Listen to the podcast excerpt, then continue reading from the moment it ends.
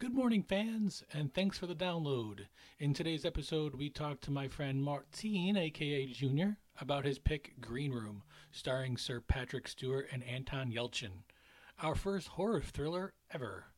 I also want to take this opportunity to start a new quick segment on GMP where I give a shout out to a business or passion of your choosing. Our first shout out is The Other Craft Shop. You can find them on Facebook. I'll share a link in the description. They are a custom artwork and craft shop specializing in, but not limited to, seasonal ornaments. I have a few of them, and I can tell you the artwork is next level. And the customer service is amazing too. Local artist Nina Mika will work with you to deliver a one of a kind item that you can be proud of. If any of you would like your business of passion shared on the show, just drop me a line and I'll be happy to support and share. And now, on with the show.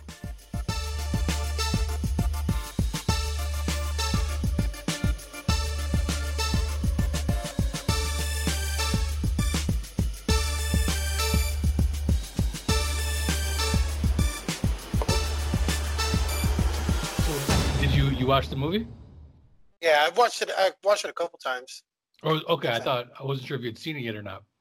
Oh no, yeah, I seen it. Like it's, I, I watched it. I showed it to Mike like uh, last year, sometime. Um, but then I, uh, I watched it again two times So- recently. What what made you pick this movie? I don't know. Like for for me, um, in movies, uh, I like for one the movie's not super long. I mean, it's an hour, an hour and a half, which is like pretty pretty normal.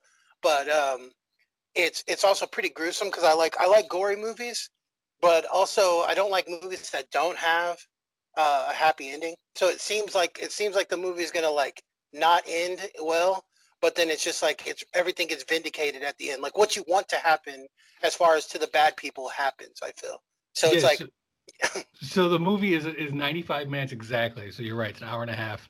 Um, and it de- definitely has some gory parts.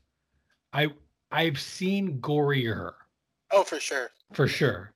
Um, but this is so this is the first horror movie that we're going to be doing for the podcast. I'd I'd classify it as a horror movie. I mean, it's not your stereotypical. Yeah, I would say like a thriller slasher kind of. yeah, exa- yeah, exactly, exactly. It's not it's not your Michael Myers or your Freddy Krueger, but it's definitely got some gory scenes. It's meant to be um, suspense type horror, I think. Um, so this was uh, written and directed by Jeremy Saulnier. I don't know if I'm pronouncing that right. Uh, this is really the only movie that he is credited with directing. I think he's got a total of four movies, I think, but uh, two of them are low budget, you know, pre pre Hollywood. Um, the other big name one, uh, well, the other semi big name one is Blue Ruin, which he also wrote and directed. Um, so it was surprising to me that for his first kind of Hollywood debut, um, he was able to get some pretty big names in this movie. Yeah, um, yeah, that's what I was thinking too about it. As far as like, uh, um, I guess the main character, and then um, the dude from Star Trek. Yeah, uh, so Sir. Sir Sir Patrick Stewart in the movie, he plays the kind of uh, head of this neo-Nazi group, um, and then the main character is played by Anton Yelchin. I'm probably not pronouncing that right either, but he's a Star Star Trek fame, uh, probably best known for Terminator Salvation. He was also in Fright Night, which is one of my personal favorites, and uh, Hearts in Atlantis, another one of my personal favorite favorites with Anthony Hopkins.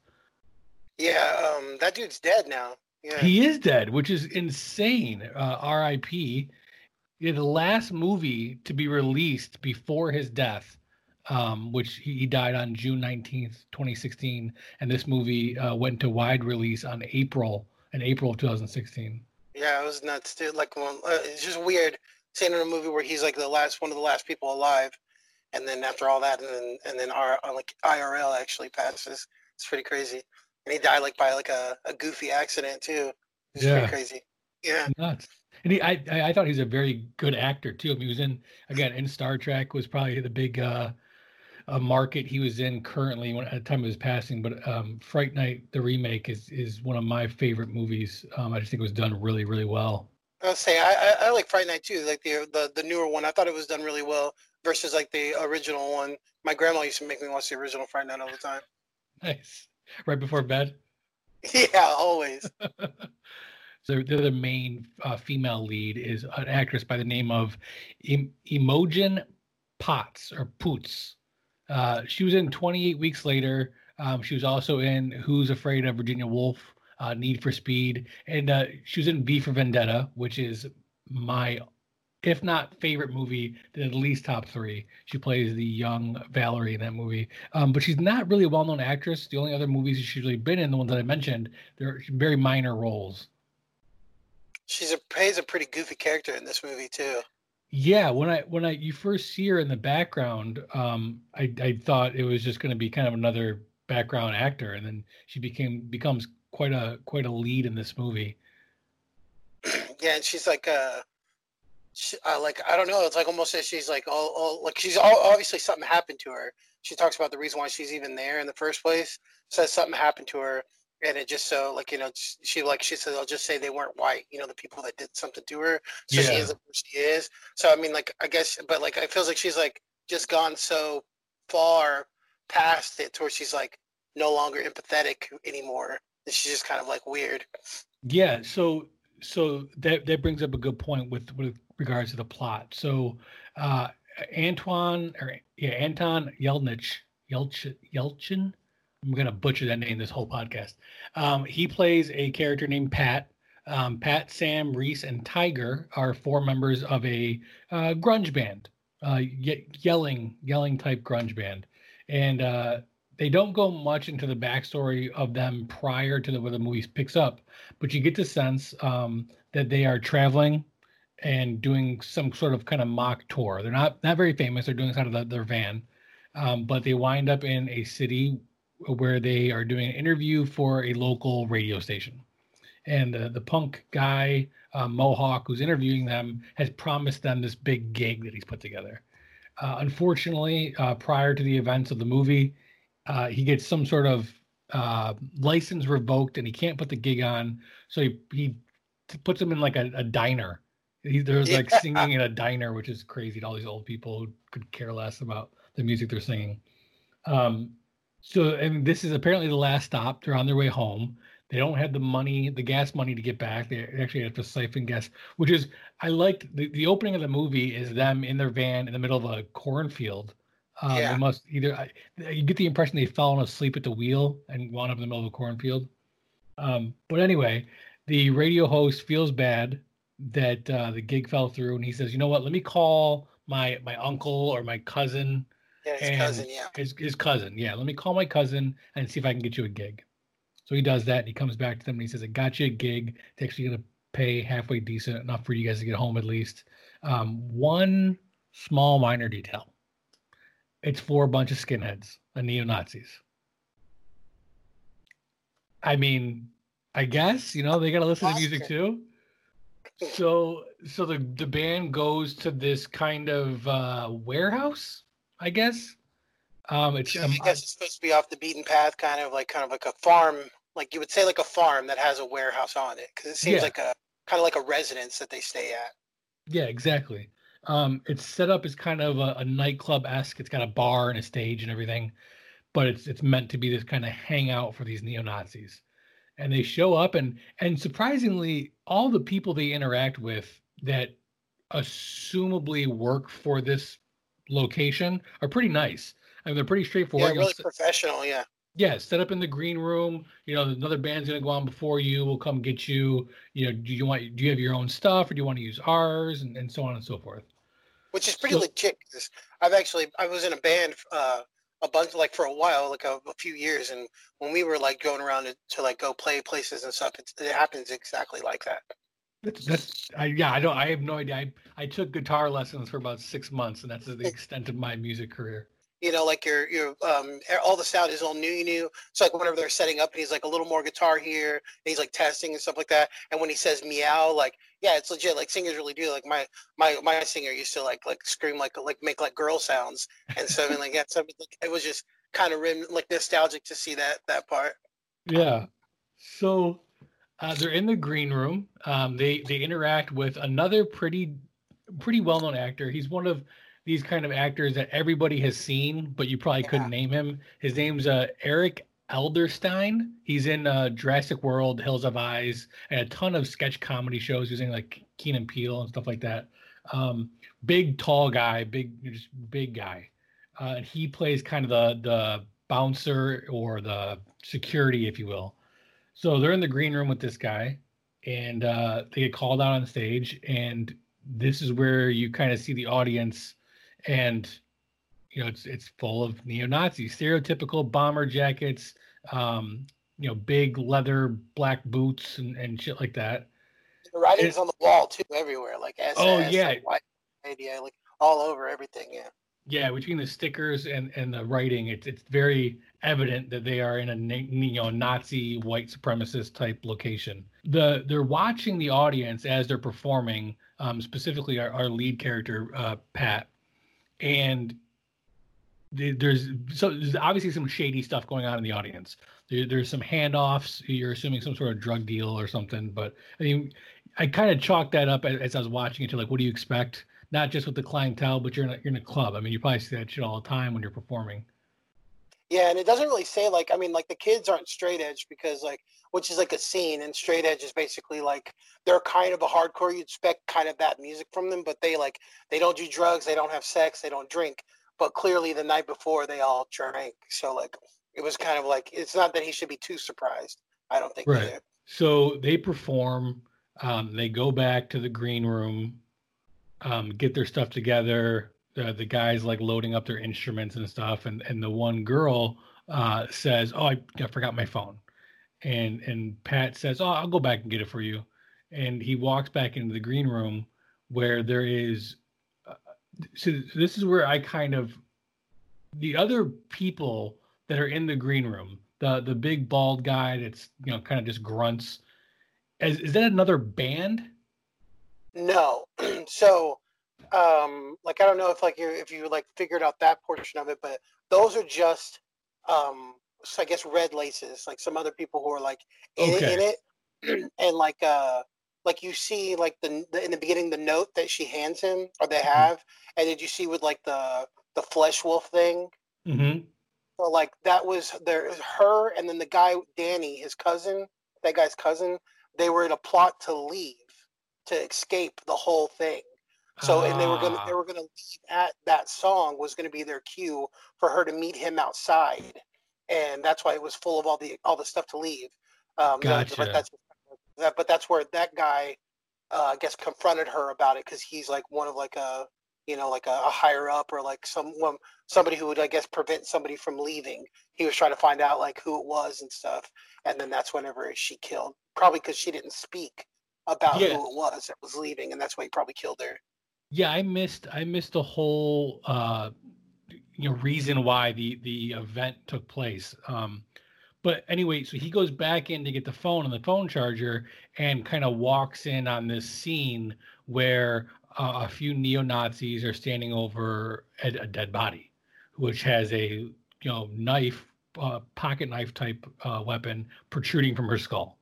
So it's not like oh she's sleeping or she passed out drunk. It's very evident that she has been stabbed and is dead.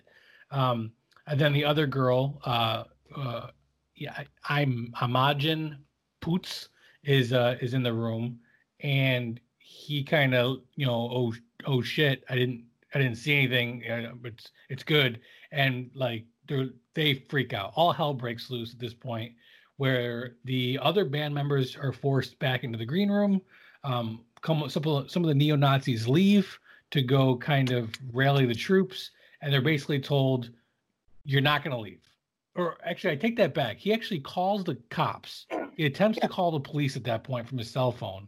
Um, but the neo Nazis intervene. They get the phone from him, and they basically they talk to the to the police officer. They say, you know, yes, somebody's been stabbed. Please come here. You know, and and essentially appeasing Pat that yes, the, the cops have been made aware of this and they're on their way. Just hang tight here while we get this whole thing straightened out. So they're kind of cool with it at this point you know, obviously some shady shit has happened, but it looks like we're on the right path to get it rectified. Yeah, because he says, uh, um, they're like, you can't keep us here, and he's like, we're not keeping you here, you're just staying. right, yeah. which I that's a, that's a really good line. Yeah, I don't know how I would feel about somebody saying that to me, but I, it was a, a, nice kind of subtle way of saying it, it's not it's not completely you know, you're not you're not completely being forced, but for the right now you're just gonna stay put. It's like like the whole thing up until like up until they they like let it loose on them is like done to kind of appease them. Yeah. And feel that they have either some kind of control or that um, it's there's like some kind of light at the end of the tunnel. Yeah. So I mean, their phones are taken away, um, but it's done kind of in the scuffle, so it's not like a confrontation of like "give me your phones." Um, but the the main the main guy who seem presumed or uh, assumably is running this thing um, goes out, makes some phone calls, and goes to two uh, just run of the mill neo Nazi guys and says, "Okay, which which one of you is going to do this?" The guy's like, I'll, "I'll I'll take care of it," and he proceeds to stab the other person in like the stomach or the like the chest area. Twice, and this, yeah. yeah, this happens uh, moments before the cops pull up, and this is where I thought this was phenomenal. This this whole scene is done really well because you get the idea when he's talking to the cops on the phone of like, yeah, somebody did get stabbed. Please, you know, send some law enforcement. You're like, well, how is this going to play out? They like have a gun shootout with the cops, or something like that. And no, they just stab one of them. So when the cops show up, we can say, yeah, look, there's a wound here. The, you know, here's here's what happened. The accident. Everybody agrees, and the cops go away, and that's it. Takes care of the phone call. Because that's how committed those guys are, like to the yeah. cause. Yeah, I thought it was it was really a good uh, plot device to get out of the the corner they presumably painted themselves in. So, some time passes. the The four band members, along with this other female, are locked in this room. Um, the only person guarding the door is Eric, uh, this monstrous man who has a very large weapon with him, a large firearm, handgun. Um, yeah, and even kind of like cartoony big. Yeah, yeah it's insane. It, it's called. It's like a big bull. Well, yeah, I was looking at. it, I was like, I was like, that almost looks like a flash gun. Like it was huge. Yeah, he even makes the comment to them. You know, it doesn't hold six bullets; it holds five because the cartridges are so big. Um, but he tells them like, don't don't rush me, or I will kill you. I will shoot you. Um, this is when Patrick Stewart shows up. Now, Patrick Stewart, Sir Patrick Stewart, because he has been knighted by the Queen of England best known for Star Trek, but has been uh, probably even um, very closely well known for X Men in this generation. Mind boggling that he's in this movie. I have never seen him do a role like this. He plays the head of a neo Nazi. He does a phenomenal job. I mean, he's a great actor, of course. That's why he, he is who he is. But to see the range on this guy, um, so he shows up, he owns the property and also leads the neo Nazis. And he takes over. He goes outside the green room. He talks to Pat through the door and, and basically says, Listen, we want to solve this. We want to fix this. We want everybody to be at ease. He tells Eric, hand them the revolver. And Eric's, Are you sure? Yes, hand them the revolver. Make him feel comfortable. So he does that. And he says, uh, you know, just come on out. We can we can solve this whole thing because at this point the door is locked. And they say, How about this? We're going to, we, we want a phone. You give us a phone, we'll give you the gun. And, this kind of whole thing happens. There, there is some confrontation between Eric and the group where the group kind of gets him, one of the guys in the group gets him in like an arm bar. Um, but essentially it's it's this turn of the tables where they now have the gun and they feel a little more at ease with what's going on although they, are still you know held against their will. So Patrick Stewart convinces him to hand the gun out in exchange for a phone. Um, at this point, prior to the conversation through the door, he has called the Red Laces. He tells the other guy who was in charge until he showed up, "Get the Red Laces here." Um, the Red Laces are first off are a real thing in Nazi skinhead culture. Um, it's it's literally people who have red laces in their shoes, and it's supposed to signify that they have shed blood for the cause. Um, but in this movie, it's kind of more symbolic of the ones that will do whatever they are told to do, regardless of how gruesome it is. They'll keep their mouth shut and uh, and they'll take care of the situation. This is a this is also a pivotal point in the in the in the show bec- or in the movie because um, of who they pick to go get the guys with the red laces. It's Danny, which is the guy with the red jacket, who happens to be the dead girl's boyfriend, who was going to be leaving in the first place. And then in, even before that, um, I don't know if you noticed, but um, Patrick, I don't forget his name, but the guy who runs the whole thing, mm-hmm. he gets mad at the door guy because initially what he says when they're like when they're going to get the kids to stab each other, he says that you should basically um, you should have just let him get caught. Like you should have just allowed the cops to come and like basically find them because that guy would have been to jail. And now instead of that guy, the guy who stabbed that girl, now all of them are in, you know, at risk of being caught because of the cover up. You know, right. and so that's uh that was just the other thing is that now now her boyfriend's involved and that's where that's where they go to send him to go find the red laces and he picks the guys who aren't high. So, so that that explains something later on in the movie, which we'll get to, that I did not fully understand. I missed that for some reason. This whole the whole scene where he walks in on the on what happened, I must have missed that because I didn't get the connection with the boyfriend until later when he comes back. Um, but again, we'll get to that. So, so Patrick Stewart has this conversation through the door with Pat, hand over the phone. Um, they they come to the agreement. You know, I'll give you the phone, you give me the gun, and he has the Nazi girl who's in the room with him. Um, we're just going to call her Imo because that's the abbreviation of her name. Imo looks through the bottom of the door. It's one of those doors that has kind of like that uh, mesh at the yeah. bottom. Yeah. Mm-hmm. So she looks through the door and she sees Patrick Stewart standing in front of the door. So she signals to to um, uh, Anton or Pat, "Go ahead, it's just him." So he unlocks the door and he sticks his hand out with the gun. And as he's opening the door, and she can kind of her point of view changes a little bit, she can see not only two more pairs of shoes, but two more pairs of shoes with red laces. And that's when she freaks out. No, it's a trap, a trap. It's too late. He has some sort of struggle which you can't see, which I love. I love this device here. He has a, a very big struggle through the door. His hand is sticking through the door. Um, and but you you can't see any of that. All you see is him kind of trying to get his hand back, freaking out. He eventually gets his hand back in the door, but he has taken three or four shots with a machete to the arm. I mean, this was this is the first big gro- grotesque scene in the movie, and it's it's pretty grotesque. I mean, his wrist is hanging on by probably about a fourth of his of his wrist is is still connected.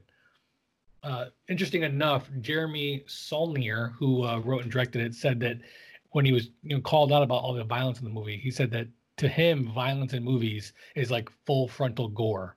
You have to see everything in order to really appreciate it with uh, the plot. So he definitely doesn't hold back in this movie.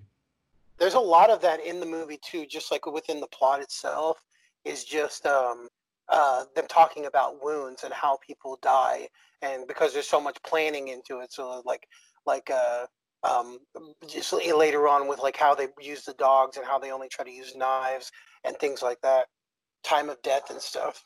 Yeah, yeah, for sure. There's a scene where they're talking about the dead girl, and uh, one of the guy, one of the characters says, "There's not really a whole lot of blood." And the guy walks over and yanks the knife out of her skull, and of course, blood starts pouring out. And he's like, "Yeah, that's the that. first first blood you see in the movie." Yeah, it's pretty it's pretty crazy.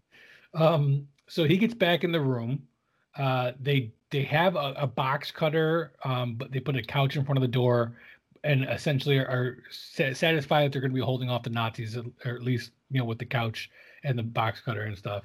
Um, for whatever reason, and this is kind of this is there's a few major turns in the movie that to me take this movie um, from great to good, and this is one of them. The the fact that the Nazis don't just kind of run up in the door guns ablazing and and solve the problem right here um, is is beyond my understanding. But for they don't. Me, for me, the reason why they can't do that is because they their whole thing because whenever they go through because they go through the van initially, and then that's why he starts talking about like the no trespassing signs, getting them out and getting the dogs is because they there's a specific way he wants to be able to kill them, and that's like basically with the knives, and that's why they can't shoot them. That's why it's so imperative that they can't shoot them because he wants them to find them like as if they've been trespassing and only having dog wounds, like like bites and stuff on them. So that's that's true because I mean you got to figure at this point a lot of people have seen them perform, so they know that they were there and they're going to wind up just going missing, you know, this is going to be the last place they're going to look. So I guess that kind of makes sense. If you find their bodies and they're riddled with bullets, there's going to be more questions asked. Yeah, and then also if they if they start like you know getting wounded or or their own people like accidentally die in the midst of it, then there's just added you know bodies besides added stories and or um what's the word uh investigation. Whatever, yeah, like whatever it is, whenever you try to like say you're somewhere when they're alibi. Looking, alibis. Yeah, that's it. So they they incapacitate uh, Big Eric. Um, they they break his arm, and then uh, he gets cut at some point, like his, his, he gets stabbed or throat cut or something. He's otherwise out of commission. And while they're searching for a way out of this room, because there's only the one door, I mean, they're like banging on the wall, but it's concrete. They're looking for like vents, but there are none um, they do come across this kind of wood paneling on a section of the floor, which once they break through, they find an entire underground bunker that's filled with drugs.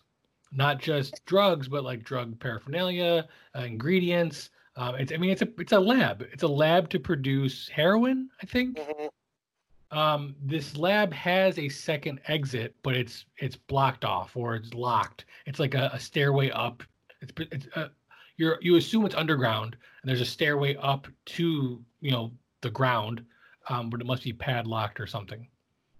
So that's not going to help them. So while this is all happening and they're trying to investigate a way out, the skinheads are outside the facility, and at this point, there's probably five or so of them, and they have a couple dogs, and for the next about 20 minutes of the movie, there's two or three attempts for this band to leave the green room, leave the the building, and they're stopped either by the dogs at first, um, which they ends up getting one of the band members eats his throat out. Um, but they manage to stop the dogs with some some feedback with the microphones and the stage equipment. Um, there's also there's a great scene, and this is where the boyfriend comes back. He is sent in to kind of you know, tangle with the band members in the green room. But when he gets there, he tells them, "Yeah, I'm, I'm here to help you." You know, and then this is kind of without knowing the front part. I must have missed the front part. I'm like, why is this guy suddenly helping them? I couldn't, I couldn't figure out why, um, why he was doing that. So he comes in, he attempts to help them, gets them out of the green room and over to the bar, and he's explaining to them, "This is what we're going to do to get out of here." And all of a sudden, his head explodes because he's shot by uh, a couple of other skinheads coming in. So that was that was an interesting scene. I wasn't expecting him to die so quickly. Yeah, because he's like talking. Because what he's doing is he's looking. Because whenever the one guy gets shot by the or gets chewed up by the dog, he looks over and sees a shotgun under the bar. So whenever he's outside, he, um, Patrick uh, or the uh, what's the I forget his name, but the leader guy, mm-hmm. he looks over at the bartender and goes, "What did we forget?" And so he actually gets shot by the gun he was looking for by the bartender and then the bartender gets slashed open with like uh, with the machete or whatever. Yeah. But that's also where you discover another plot because because so the the leader was mad at the guy because he brought got all of them involved, but then when he checks the trunk of the guy who was trying to escape with the girl, he actually finds a murder weapon that he was going to use, I guess, as blackmail to keep them from bothering him or something. So that's why he yeah. kisses the guy in the head instead of being mad at him. He's happy. He's like, because you actually saved us all. So it's like there's like plot after plot after other things that's happening in the movie. Yeah, it's definitely it's layers. It's like an onion. It's like an ogre. Yeah. so, um, basically, one by one, the band members die through these attempts to get out of the building and it winds up just being our main guy, Pat uh, Anton, and then the skinhead girl, Imo. The two of them are the only ones left alive. Uh, Pat still has a like half his arm hanging off, but they they duct taped it, um, essentially duct taped it together as bandages, and he's got a jacket on, so it's it's he can't use his arm, but it winds up not really being a major issue for him. Um, they this is a this is the, the point in the movie where again I, I feel like it goes from great to good. These Nazi skinheads, the two of them have have perished, um, but you still have four or five outside the building. Patrick Stewart at this point takes two of them, young ones, uh, presumably new to the group, and says, "You two are going to be the ones that are going to go in there and finish this off, and the rest of us are going to go have a couple beers, or you know, go get the van ready for for setting up this the stage of of how this whole thing happened." Which kills me because at this point they're winning. They they've been, managed to execute three out of the five people that they're trying to kill, um, but they ease up, and by easing up, uh, they send these two guys into the green room. They go into the green room, and Imo and Pat have had enough, and they have decided they're going to fight back. So they stage this whole thing where he goes down into the bunker area, and Imo hides in the sofa in the green room, and one of the guys goes down to the bunker to look for him, while the other one's like kind of sitting up on top of the ledge uh, she climbs out of the sofa, slices his throat from behind, and the two of them take out the other guy. So now they've overpowered the two skinheads that were left, and they they are pretty much able to walk right out the front door. And you're assuming they're going to get away. This is it. They're going to leave the building. They're going to run to the police station, and the end of the movie. But uh, instead, my, my most annoying part in the movie happens in the underground scene whenever he's trying to reload the shotgun to kill the other guy and the girl walks up behind them and she uses two bullets how important are the bullets at this point in time where you're like you're counting them you need all the bullets you can and she shoots the guy one time in the neck and then one time directly in the head. And if you have no nothing impeding you from shooting somebody and point blank killing them why waste the bullet? Because it comes into a later effect too where that bothers me why that comes in but you can go ahead. So you're 100% right. There's the other thing that bothers me about this scene is the Pat who's down in the bunker is hiding behind a wall, and the one skidhead hops down, um, somehow loses the shotgun. I forgot how that happens, but he doesn't have any weapons at all. He also has his back to Pat because he's looking at the girl up above, and Pat, rather than grab any one of the hundred things around him including glass jugs that he could just easily bash this guy over the head with, decides to pick up the shotgun and tries with one hand to reload it. Yeah. Yeah, there's like chemicals. There's got to be like acid and stuff around there because you can see some of those like stuff, like some of those like, like dark brown bottles that are there. They have yeah. to have something bad in it. You know, even if you throw coke like heroin in somebody's face, like something. even that, like you know, I just couldn't believe when I saw it. The, the what the skinhead turns around, the camera pans over to Pat on the ground trying to load the shotgun with one hand, and I'm like, "What are you doing? Just hit him with a jug or like punch him? Who who knows?" Anyway, so they get out, and rather than go to the police, they kind of walk through the forest. Oh, so they they do manage to get the the one main guy, not Patrick Stewart, but the other guy who was in charge prior to Patrick Stewart showing up.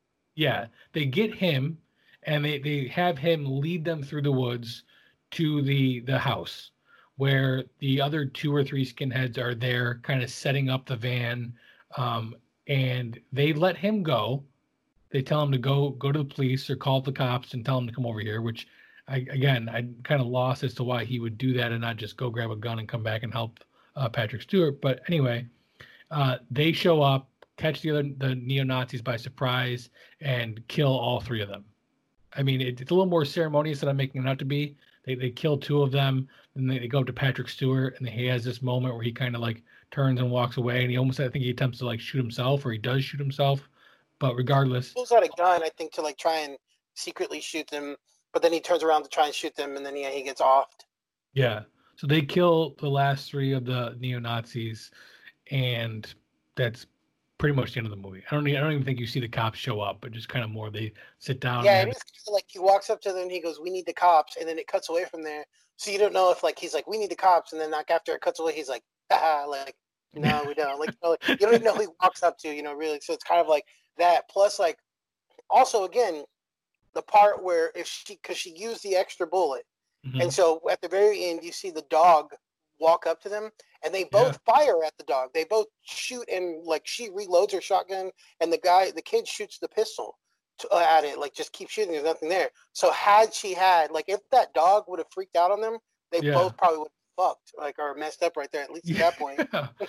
Could you But, imagine like, after all that, that's how they die? Um, yeah. y- so so the the the movie ends there, kind of fade to black. They have this moment of of survivors where they slump down. And it's like, ah, get the rest finally. Plus, you um, don't get to find out what his desert island band is. Right. Right. he's the only one. Yeah. She's just like tell somebody who gives a shit. Yeah. Right. And she Um, never follows the rules the whole time. Like she's just like always like causing them problems and doesn't follow the rules. And like also whenever they do the desert island band, she says two two people like Madonna and somebody else or whatever instead of just one. I don't know. She just kind of irritated me a lot in the movie. just the stuff that she did, like when she like was like turn on the light the the lighter and she was like, uh, "Stay calm now" or whatever. It was just like so ominous. Like why was she being so weird? Like you know, but Yeah. whatever. She yeah, she's definitely a weird character. I mean, the first tip off is her hairstyle, which I I can't even describe. It's like a Justin Bieber mixed with a mullet kind of thing. Um, it's just odd. She's an odd character.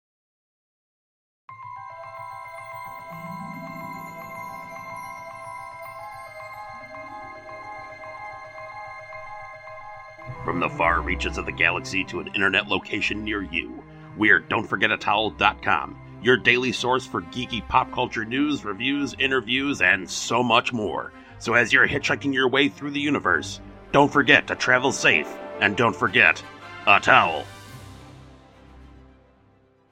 Um, so I mean, overall, I liked the movie. I thought it was I thought it was a good movie. Definitely worth a watch. Um, I mean, you could pick apart any movie really, but that I think Patrick Stewart and uh, Anton uh, Yelchin's uh, acting performance really makes the movie. Um, the movie is it it comes out April 15th, 2016 in wide release, but first its first real premiere is at Cannon's Film Festival in May of 2015 um, where it, it doesn't win any awards, but it gets some definite, some huge recognition. Uh, it goes on to Toronto's International Film Festival in September, and then opens the limited release on April 1st, uh, 2016, wide release April 15th, 2016. Um, the movie itself, however, uh, was announced by Broad Green Pictures on May of 2014. Uh, they would finance the film. Uh, Patrick Stewart said in an interview when he finished reading the script that his uh, in his country home in England, uh, it was so terrifying to him that he locked up his house, turned on the security system, and poured himself a scotch. Uh, he then he then knew that he wanted to play the the Darcy Banker role because a character that horrifying would be an incredible challenge and make for a compelling movie. Uh, he signs on in October of 2014 to, to play him. Um, just definitely an odd casting choice, but very good. I mean, very good at casting choice. Yeah, it's really like um, it's really like big picture, like the like the the the antagonist in it. It's not really just that guy. It's like the whole system of like how that works. Plus, like the band is like they don't have like any social media pre, pre like presence at all. They're like that's like their thing. They're like super edgy, you know. And then like uh, when they play the um the diner, actually there's one guy who's recording him with his phone, and the guy even tells him he's like cut that you know cut that shit off, like you know because they don't want to be seen that way. then plus like he's at the end when he when he set, talks about his his desert island band, the interview is actually playing. And then like also something I didn't understand was was the the two guys or the guys who killed the girl in the beginning. They Mhm. gave them they gave them heroin, and it looks like they both overdosed or like and it shows like a clip of them like somebody just chilling there with like a, a needle in their arm and then like another thing is too is like whenever she goes tell somebody who gives a shit about his desert island band immediately afterwards um ccr starts playing so creedence clearwater revival so i'm Mhm. like is that his band so like i don't know if it was like if that was like a play into that but that's just some things i noticed It's a great band. Um, yeah, it, it's it's a, one of the things I like about this movie, um, which I think is a directorial or writing choice, um, is that it doesn't walk you through every plot point. I mean, a lot of movies can go into some heavy over explanation on things that you can just pick up through context clues. Uh, and what, what's funny enough is that's kind of um, uh, Saulnier's style. He doesn't doesn't hold your hand all the way through the film. Um, he doesn't want to explain every single element um, which is nice. I, I think. I think that when you when you can see a director or a filmmaker kind of trust their audience that yeah they're gonna get this. I don't need to hold their hand. I like that a lot. Yeah, and it's like it's cool. Like it's like well, like for me too, because like I uh like being in a band at one point in time, we were like in a like a like kind of like a breakcore band. But yeah, you like really get into your scene. Like, you know, your music is your music and like you feel a certain way about it and like, you know, like you feel way about like uh, you know, kind of higher, better than, you know, people like, you know, like if they're not in the same scene as you.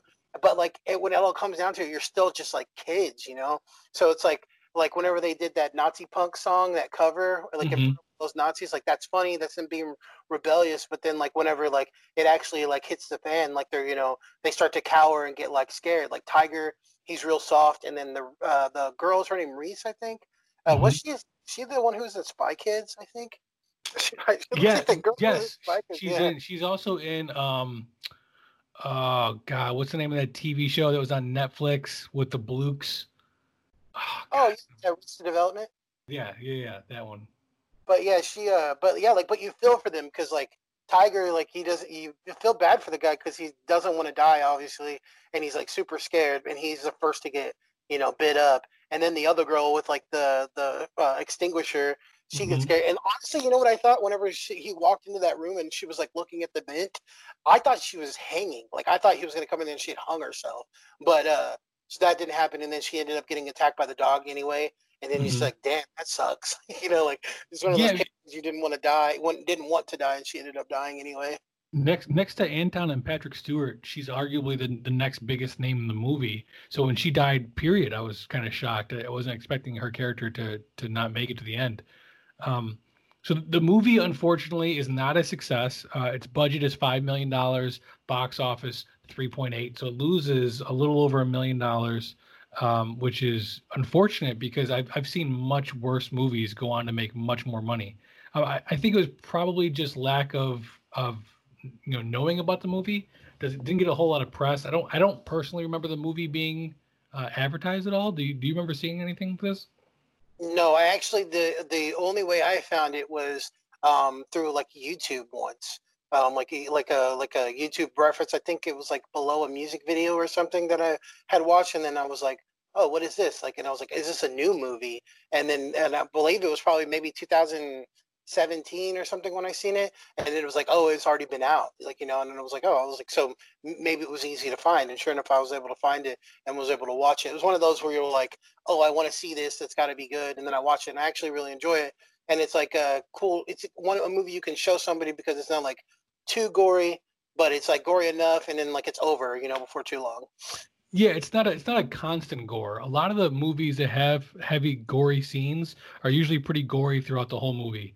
This movie, the scenes that do show gore or show blood, um, they're extensive. I mean, they're very detailed, but they're fairly quick. There's probably about a half a dozen of them, and I wouldn't say any of them last longer than 30 seconds or 45 seconds. So it's not too bad. Yeah. Um. But yeah, like it's it's not like it's just like one of a, a movie that I enjoy. It's not like a, like a, where you say it's like a. It's not a bad movie, or it's not like a great movie, but I definitely like worse movies that are bad movies. Because I like I actually like like B rated like gore movies, you know. So like I thought it was really cool because whenever you're looking at the cuts and stuff, like I'm actually looking at like how they make them happen and things like that. So when the hand was like dangling and stuff, like you like that's pretty crazy. Like that looks nuts. It looks real. And then like with the um, the one guy who died, he got stabbed in the back, and they try to keep him alive. That's mm-hmm. when he was mm-hmm. talking about the death time or whatever. The later he dies, the better. Then later on, you see him, and his like face is like chewed up. It's like pretty. So it's pretty cool.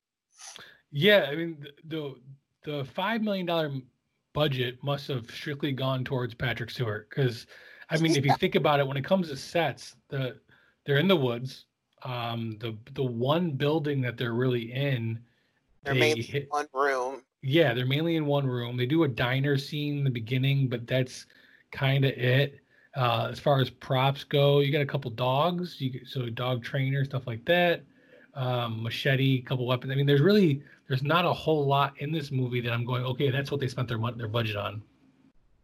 Oh, that's true. I didn't think about it that way, but I bet yeah, it was probably Patrick. Yeah. Yeah. Um, so we got a couple ongoing gags we like to do on this podcast. Uh, the first one is I've come up with five questions that I think pertain to just about every movie out there in Hollywood. And I like to ask everybody's opinion on these questions when it pertains to the movie that we're talking about today, Green Room.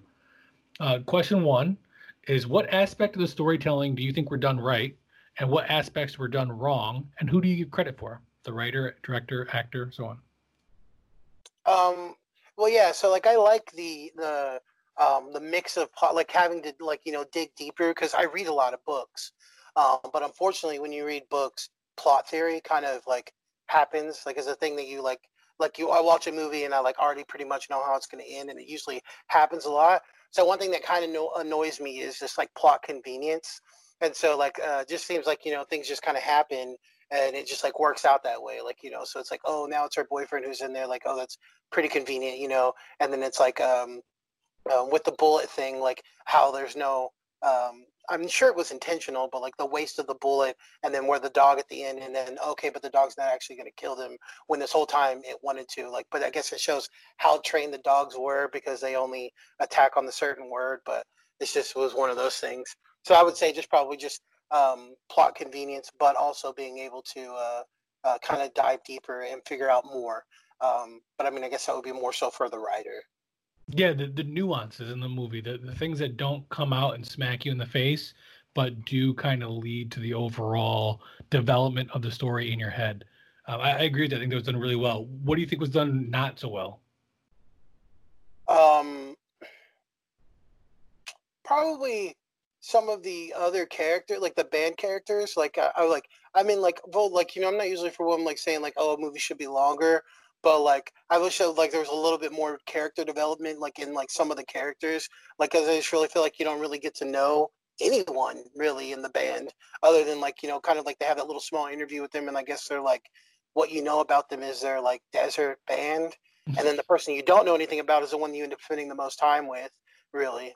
So I mean, it's just that's just kind of weird. I wish i wish could have could have known more about the the the people the other characters other than just like i wish you don't die yeah, very well put. I mean, a, a good chunk of this movie, um, kind of right in the center, is spent this kind of in and out of the green room and picking off each person one by one. I think you could trim, you know, five ten minutes off of that and elongate the beginning where you do get more character development.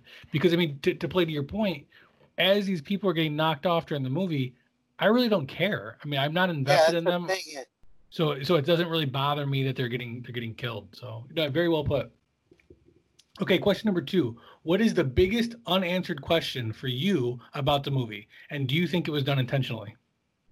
Yeah, it's the the, the Desert Island, which is a song for him, which is which is like I'll never know if it's and I feel that it is done intentional that it's the the CCR band at the end, but it's like it's just it annoys me because the girl says hers and like she feels the need that it's okay for her to say what her desert band is although even though she kind of like brushes him off and kind of make, make pokes fun of them for doing it in that situation.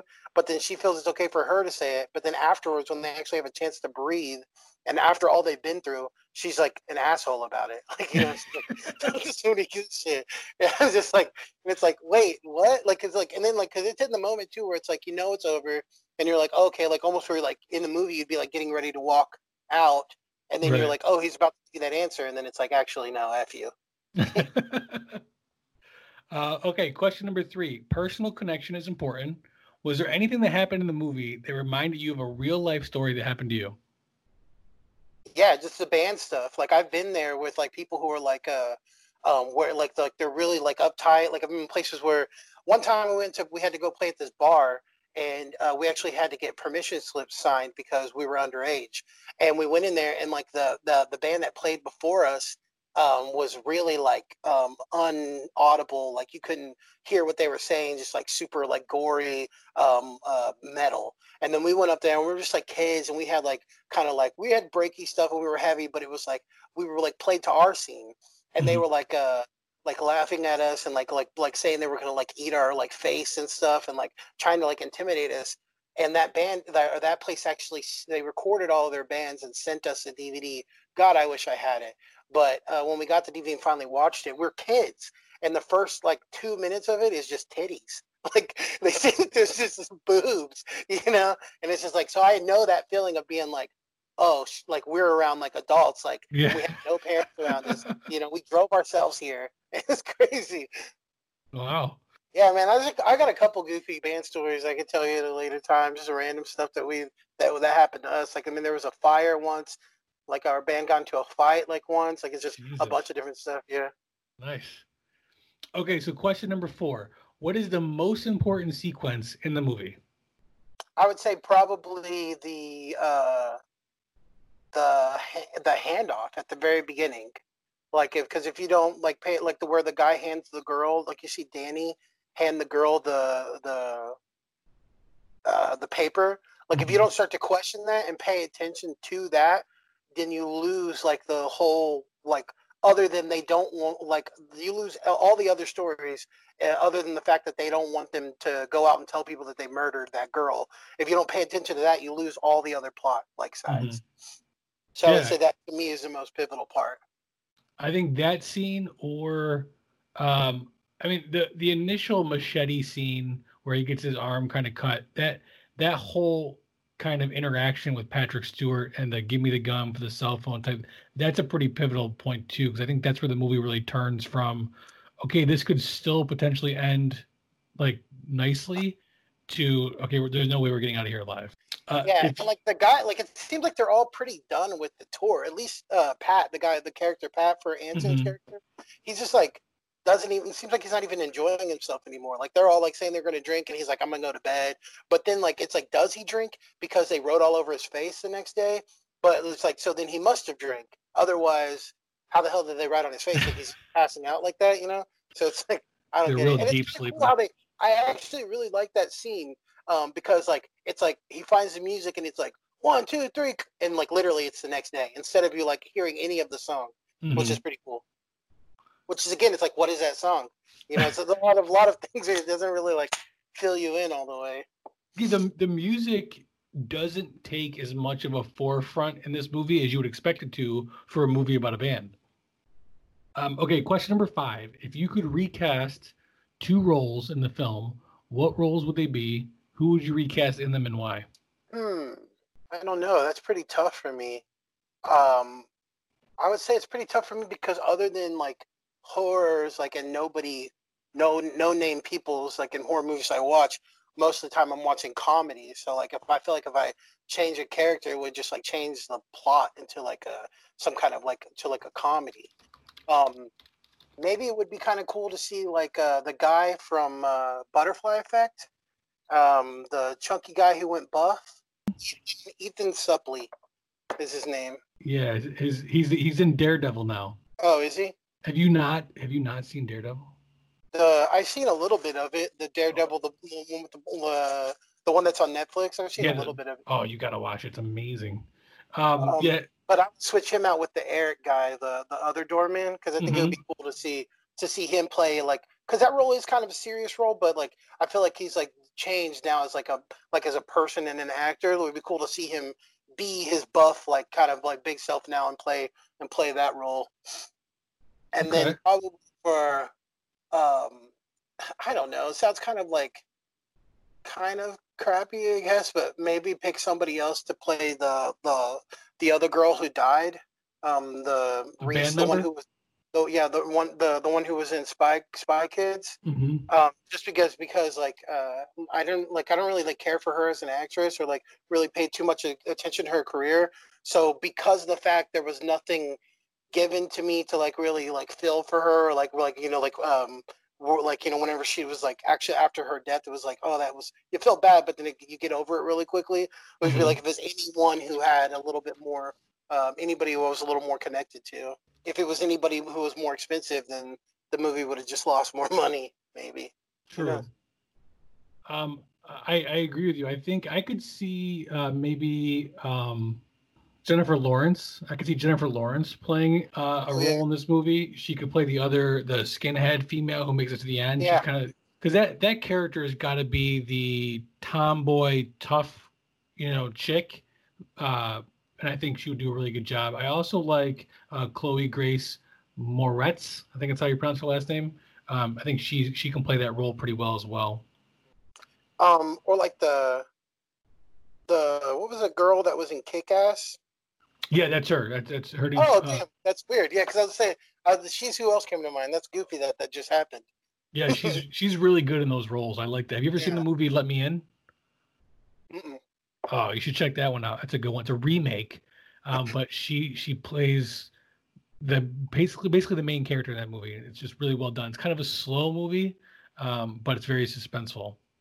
Um, so one of the other things we like to do is obviously you know what Rotten Tomatoes is. Um, people can go on there, both critics and audience, and, and rate movies. Uh, we like to play a little game called Guess That Tomato, where you are going to guess the audience score on Rotten Tomatoes for Green Room. So okay, so Rotten Tomatoes, is it the more tomatoes is better or the more tomatoes is worse? The more tomatoes is better. So it's zero to a hundred, and obviously a hundred is a perfect movie, and a zero is surprisingly a lot of movies score zero, but Can I make You're- a drinking game out of it? absolutely, we, So we I get it- encourage that. If I get it wrong, I'm gonna drink a whole beer. I love it. so odds are pretty high. So I would say a four point six. Out of a hundred, Oh, out of a hundred. Out of a- Holy, holy shoes. Uh, let's say seventy-eight. that's that's that's. Is that a pretty good high? guess. It's a pretty good guess. Oh, So here's the next thing I want to do. I can give you two uh, hints. You you pick which one you want. I can give you three other movies that are around the same score as this movie, or I can give you the critics' score. mm. give me three movies. Three movies that are within two points of this movie: Mhm. Bad Boys for Life, Frozen Two, and the recently reviewed movie, uh, The King of Staten Island. You know, I was I actually watched that uh, that movie. I tried to watch it, and I fell asleep and woke up, and it was uh because I fell asleep with my tablet on my bed, and I woke up and there was an animated show playing, and I was like, "Whoa, this took a turn." So I don't know how it ended, but I would say within two points. Have you seen any of those movies? I've seen Bad Boys for Life. I've watched some of Staten Island, and then Frozen Two. I'm not, haven't seen it, and I'm never gonna watch it. Oh, But I'm you're sure- totally gonna watch it. Never. I'm sure that, uh, and I love Disney, but like, call me old fashioned, but I don't know. Like, uh, it's just not for me. But um, uh, my, so my thing is like, is do I feel like Bad Boys for Life is a good movie? Like, do I feel like it's better? Like, am I going up in the two or am I going down? So my my initial guess was 78. Yep, 78 78. was your initial guess. I'm gonna go 79. Okay, interesting. The actual audience score for Green Room on Rotten Tomatoes right now, 75. Well, isn't that? That was you were close though. You were you're four Yeah. points away or three points with the original score. That's pretty good. Has anybody got it? One my my last guess, Matt Scruggs hit it right on the head. Uh, now with the caveat, he did look up the score prior, um, but said he couldn't remember it. But coincidentally enough, he got it right on. I don't know. I'm not I'm not saying he's a liar. I'm just saying that uh, it's a little fishy. And he does chug his beer, ladies and gentlemen. He's a man of his Well, word. could be- I read the score earlier, but I totally forgot it. We believe you, Matt. What was his movie? he picked Wind River. I was I wanted to pick a horror, like a, a thriller of some kind. I almost went with the Green Inferno. I don't know if you've ever seen that movie, but I have not. No. it's about cannibals, um, and it's it's disgusting. It's actually like it's way worse. But so I was like, yeah, it's too much. And then like in my mind, I was like the Green Inferno, and then I was like, oh, the Green Room, like in the same same kind of lane of, uh, but they're totally different, two different movies.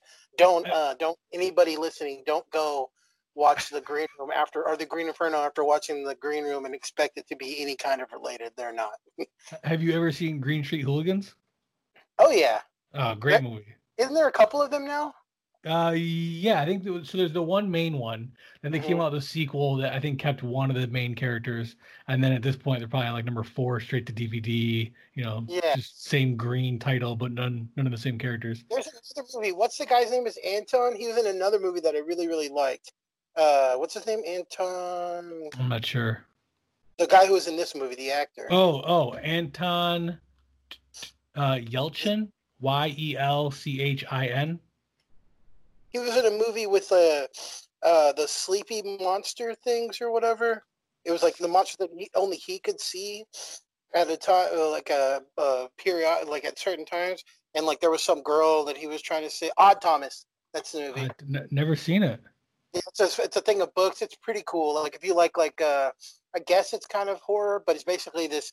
There are these things that they they they show up when people are gonna die, and they show up in like kind of mass. They look like little creepy creepy dogs. Or if you ever watched uh, Constantine, um, with Love like the Constantine. like, you know, like the creatures, like the de- demon creatures, Mhm. they kind of like start to, like huddle around people when they're about to die, and Odd Thomas can see them, and that's basically the beginning of that. But it's a worth a watch. It's cool. I'll have to check that out. So, so Green Room is uh, released widely on April fifteenth. It's. uh Do you know any any guess on is the top movies? Uh April fifteenth, two thousand sixteen. I'll give you a clue. The the very number one movie is a Disney live uh live movie. The live during like the whole. You know, they did a ton of different movies recently. Where they did the live uh, action. I'm sorry. Was it Lion King? It was not Lion King. It was Jungle Book. Oh, I actually really enjoyed Jungle Book. Jungle live- Book's a, a good movie, good uh, good book. Um, the live action was was pretty decent. My my like I just like a sucker for uh the guy who played King Louie, which is uh Bill Murray. Is that who it is? Yeah, I believe? Yeah. mm. So I, I was I was just there for that. I enjoyed that. But I mean, was it my favorite? No. Do I like a lot, any a lot of the live editions of Disney movies they do? Probably not. yeah. I mean, it was a, it was a good premise. Uh, unfortunately, I think Disney fell into the same thing that most studios fall in, which was the first one did really well. Let's do seventeen more. Yeah, which is like was bound to happen. I thought about that at one point in my life, was just like, I think that way because I play music too, and I think about the way about music too is like eventually we're just going to start recycling songs, and I hear that all the time in music. I hear I'll hear like, oh, I actually know where this is from, like this they're using the notes or the same progression, and then that's got to happen with movies where they're just like, oh, let's just start remaking all the movies, like you know, Yeah, and so like, but you know, sometimes it's pretty cool, like uh, whenever they redo stuff because now they have like money and like you know uh, things like because like uh, uh, but I mean, uh, God, I just love like what people did without without money, like or with like Total Recall, like the original Total Recall. Oh my God, great It's movie. favorite. Here's what bothers me about Hollywood's remakes. I like the original movie. I like it. It's good. It's got a good storyline. Stop trying to change it. Stop trying to twist the ending. Stop oh. trying to add characters or take out scenes. If you were to give me a remake that was literally a shot for shot remake, but you're using today's technology, you're using today's actors, the today's, you know, special effects, I'm going to love the movie just like I love the original. I want to see a modern day remake shot for shot. That's what I want to see. I just hope they never remake my favorite movie of all time, Which is The Fifth Element. That's your favorite movie of all time. All, time. Great movie, great movie. But favorite of all time is out of control. She's out of control. The, the the fact that that's your favorite movie of all time is out of control. Oh, I'm gonna have to have you turn it down a little bit because that's uh, Courtney Gallagher, the savior of the universe, and I won't have it. I just I I cannot. I get asked this a lot, especially with with my passion for movies. Is you know what's your favorite movie? Uh, it's actually been a debate on some of the podcasts we've done over at, at uh, Don't Forget a Towel. Um, I can't answer the question because I have I have 20 movies that are all my favorite. It depends on the mood I'm in. It depends on the genre I want to watch. It depends on what era. I mean, there's so many things it depends on that I can't pick. I mean, there are movies that I love that I absolutely love that are just not good movies. And then there are movies that are phenomenal. They're shot well, they're written well, that I'm just not a big fan of. Like I appreciate them. I know they're good movies, but they're not on my list, you know? So how I answer what my favorite movie of all time it is is is the movie I've watched the most in my life, and it's definitely The Fifth Element. I watched it way too many times. It would have to be either the the Fifth Element or um, Harry Potter and the Goblet of Fire, uh, just the title screen for the DVD, because I used to sleep to that on repeat. I don't know if you ever lived that life. I don't know if you can call that a movie. Just the title Just the screen. title screen just repeating itself for ambient noise when I slept. Had to watch it a million times. Nice. But, yeah, that's just the way I figure my favorite movie is the one I watch the most. When they put they put not too long ago they put uh the Fifth Element was on on Netflix for a bit. I just had it playing consistently, like while I was like playing games and stuff. I just had it playing on my tablet with subtitles on. If we're gonna go with movies that you've seen the most, then I'd have to go with either Basic or Snake Eyes. Have you seen either one of those? I think I've seen Snake Eyes, but I don't know. I'd have to like we'll have to look up to see what the plot is. So Oh, Sna- like- Snake Eyes is Jack or not Jack Nicholson, uh, Nicolas Cage. This is this is prior to him basically going bankrupt and making every single movie they they asked him to make. Uh, this is back when he was still being. This movie is not Face Off. It's it's not Face Off. Snake Eyes is right around Face Off and Con Air, and he plays a crooked cop who winds up being in you know coincidentally the wrong place, the wrong time, and he witnesses a murder. But he witnesses a murder in front of a packed stadium, um, and the guy who pulls the trigger is killed instantly. But something doesn't feel right. He starts doing some investigating. It's very noir, very you know follow the clues. Just a really good movie. And then um, Basic is John Travolta, Samuel L. Jackson, and that's again a very noir movie about. Uh, it's actually got one of my favorite kind of plot devices in the movie. The movie starts off, and you're following a literally the opening scene is a group of soldiers in a helicopter flying in the middle of a tropical storm to do a training exercise the it fades to black. You see the opening, you know, kind of mon- the credits and and you know who's in the movie. The next scene is the same group of soldiers, well, two of the same soldiers. They're shooting at each other, and there's a helicopter coming in to pick them up. And uh, the entire movie is what happened in between those two scenes. It's just it's a really well done um, noir it's movie. kind of a different type of uh, Tarantino movie. Yeah, Except- kind of. Instead of just working backwards, you're figuring out between two scenes. Yeah, but to me, Tarantino's overrated, and and I've I've gone in so much in depth on how I think Tarantino's a bad director, but um, but yeah, it's it's very it's kind of the same idea where it's kind of chopped up. So just to round out those those top five movies, April fifteenth, uh, we got Jungle Book followed by Barbershop, the next cut. So it's the sequel to Barbershop. The the fact that that's number two on this list is out of control. I like Barbershop. I thought it was a good movie, but it's it's one of those it's Out of of those movies. is your is your like slow is like your your catch. it means not good. Out of means- control like to me sounds like could be like you know cool. It's out of control here, dude. Like out of control can mean anything. It could be good. It could be bad. It is my catch-all phrase. Yeah. But a barbershop is one of those movies where the first one's really good, and The then the next one- next that's really- five. Yeah. Well, they they always do like five or six movies after, and they're all direct to DVD. None of the same actors. It's just garbage. Um, that's followed by The Boss. Then number four, uh, Batman v Superman: Dawn of Justice. Phenomenal movie. And then the fifth one to round off the top is Zootopia. Have you ever seen that? uh, yeah, I love Zootopia. Zootopia is a great movie. Want that on the record. I love I love Zoot- Zootopia. Judy Hopps, man. Yeah, the- That's the one with the sloth, right? That's the one with the slow. Yeah, the DMV. Absolutely love that. That was so that that was just everything I wanted that scene to be right there. well, I really appreciate you recommending this movie, man. It, it was a pretty good movie overall. I think I'd give it like a B, B plus maybe. I'm cool with that. Um, if you didn't like it, I wasn't going to be offended. Because it, it- you know, it happens. You know, like I, I like for me, like because I say like I read a lot. So unfortunately for me, in movies, like I can either I try not to speak because I'm like, oh, I usually know what's about to happen.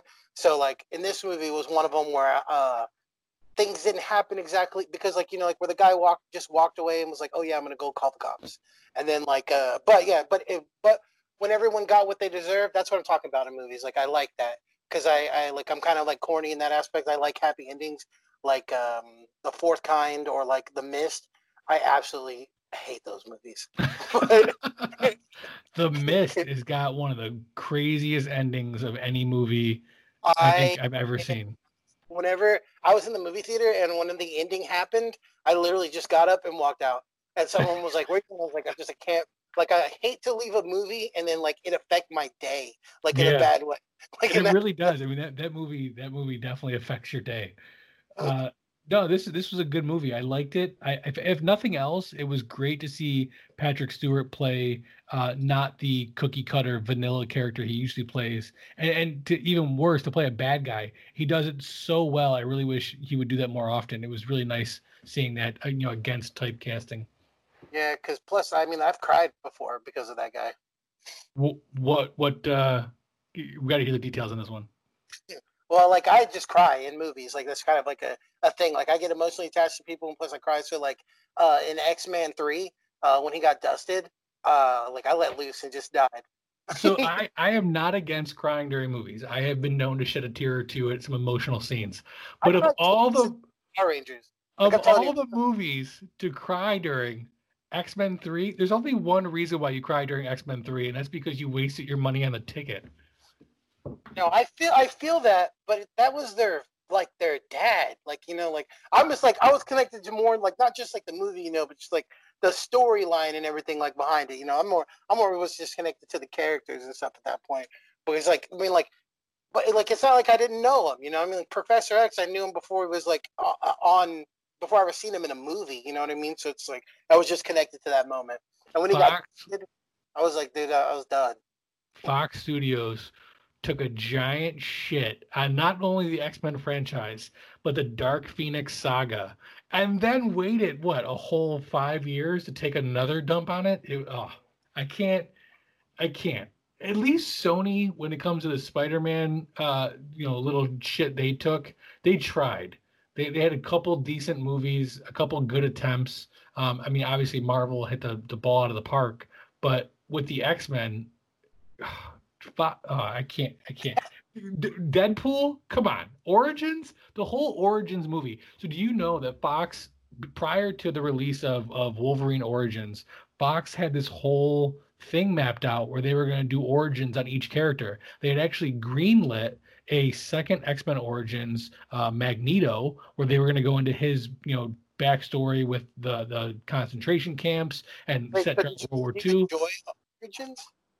No, it was it was so horrible. It got such terrible reviews that Fox scrapped the whole Origins offshoot and ended up instead going with the um, you know the Blacks on the Past type X Men movies, which was again, ugh, Jesus. Did you see they're doing a horror now? X Men horrors? Yeah, the, the next one that's coming out is the ones with the kids in like the asylum, and they have like special gifts or whatever. I think it's called like uh something I can't remember, but it's a yeah, it's a horror film coming out by so that, doing for. That might have been the plan prior to uh, Disney buying up Fox Studios. I mean, they they now own the rights to not only X Men, thank God again, uh, but Fantastic Four as well. Marvel is so petty when it comes to, and and rightfully so. Let me let me just start before I, I get you know emails and comments. What, Huh? New Mutants is what it's called. Yeah, so they, they're going to do the New Mutants uh, franchise, but Marvel is so petty when it comes to you know the the rights to their merchandise that when Fantastic Four, the first movie was oh, announced, God. yeah, which was a colossal crap. Um, Marvel actually, you, know, how much I love Doctor Doom. Uh, uh, he's one of the best villains Marvel has. Uh, so Marvel actually stopped producing the Fantastic Four comic book in order to kind of reduce the, um, you know, the the stigma behind the name, uh, just to keep people from going to see the movie. Which I mean, people didn't see that movie for many other reasons other than that, but but regardless, I don't want to hold you up, Junior. Thank you so much for for watching this movie and recommending it. Thanks for for talking to me about it. Um, oh, one, I killed three beers doing this. So one more quick thing before you go. It's a firm belief by the owners of Don't Forget a Towel that everybody geeks out on something. It might not be comic books or movies. It could be woodworking and football, but who knows? Everybody geeks out on something. So we ask everybody at the end of all of our podcasts, Junior, what is it you're geeking out on right now? Um, I geek out on new music. I'm kind of a a piece of crap when it comes to music taste. so like I listen to like I'm consistently always trying to listen to new music. So like the least amount of people that know the music, the better. And I like to show people new music. So uh, that's just kind of my thing.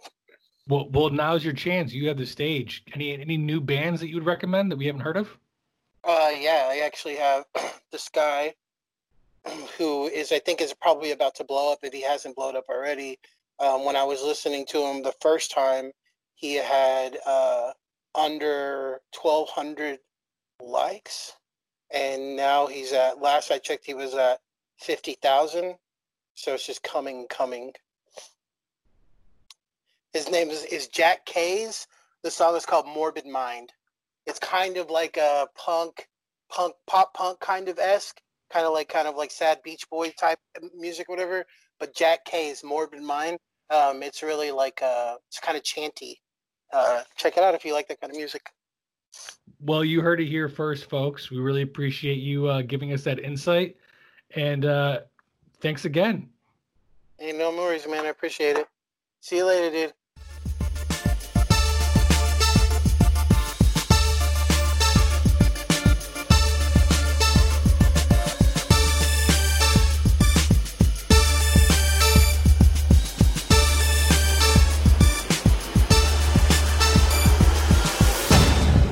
What is your what's your craziest like gig story?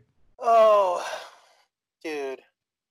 Um, I guess would probably be uh, one of our. Uh, we were playing, supposed to be playing a show, and one of my friends, his name is Nathan. Um, we he was the guitarist, and we're setting up for the show at a place we play all the time. So I mean, they trust us, and it got to the point to where um, they were giving us a. We weren't getting paid all the time. We were kids, and then they got to the point to where they were they were writing when people came in they would ask you who you're here to see and you'd put a tally by the band that you came to see. And for every tally you got a dollar of the person's uh, door cost. And it got to the point where we were getting like you know like 30 40 dollars uh, anytime we played a show which is enough for us to get to have an adult buy us beer you know and then us drink afterward. And uh, my friend nathan was like nowhere to be found and we couldn't find him. And like uh, he had and the, lo and behold he was the whole time he was in uh, somebody else's car he had uh, made a homemade pill and had snorted some cocaine and was just like totally just done, like in the back of his car. Jesus. So he couldn't he couldn't wake up. We couldn't grab him, and we had had an old guitarist who just like showed up to see the show, and we were like, "Hey man, like, uh, could you play like the old set like with us and he was like i mean i guess so so like he hopped up and played the thing and then um, at the end of it like our friend nathan like walks in and he's like you know like chilling he's like what's he doing up there? And he was like the show's over dude like i don't know where you've been like we've already played the whole show which is pretty crazy. Jesus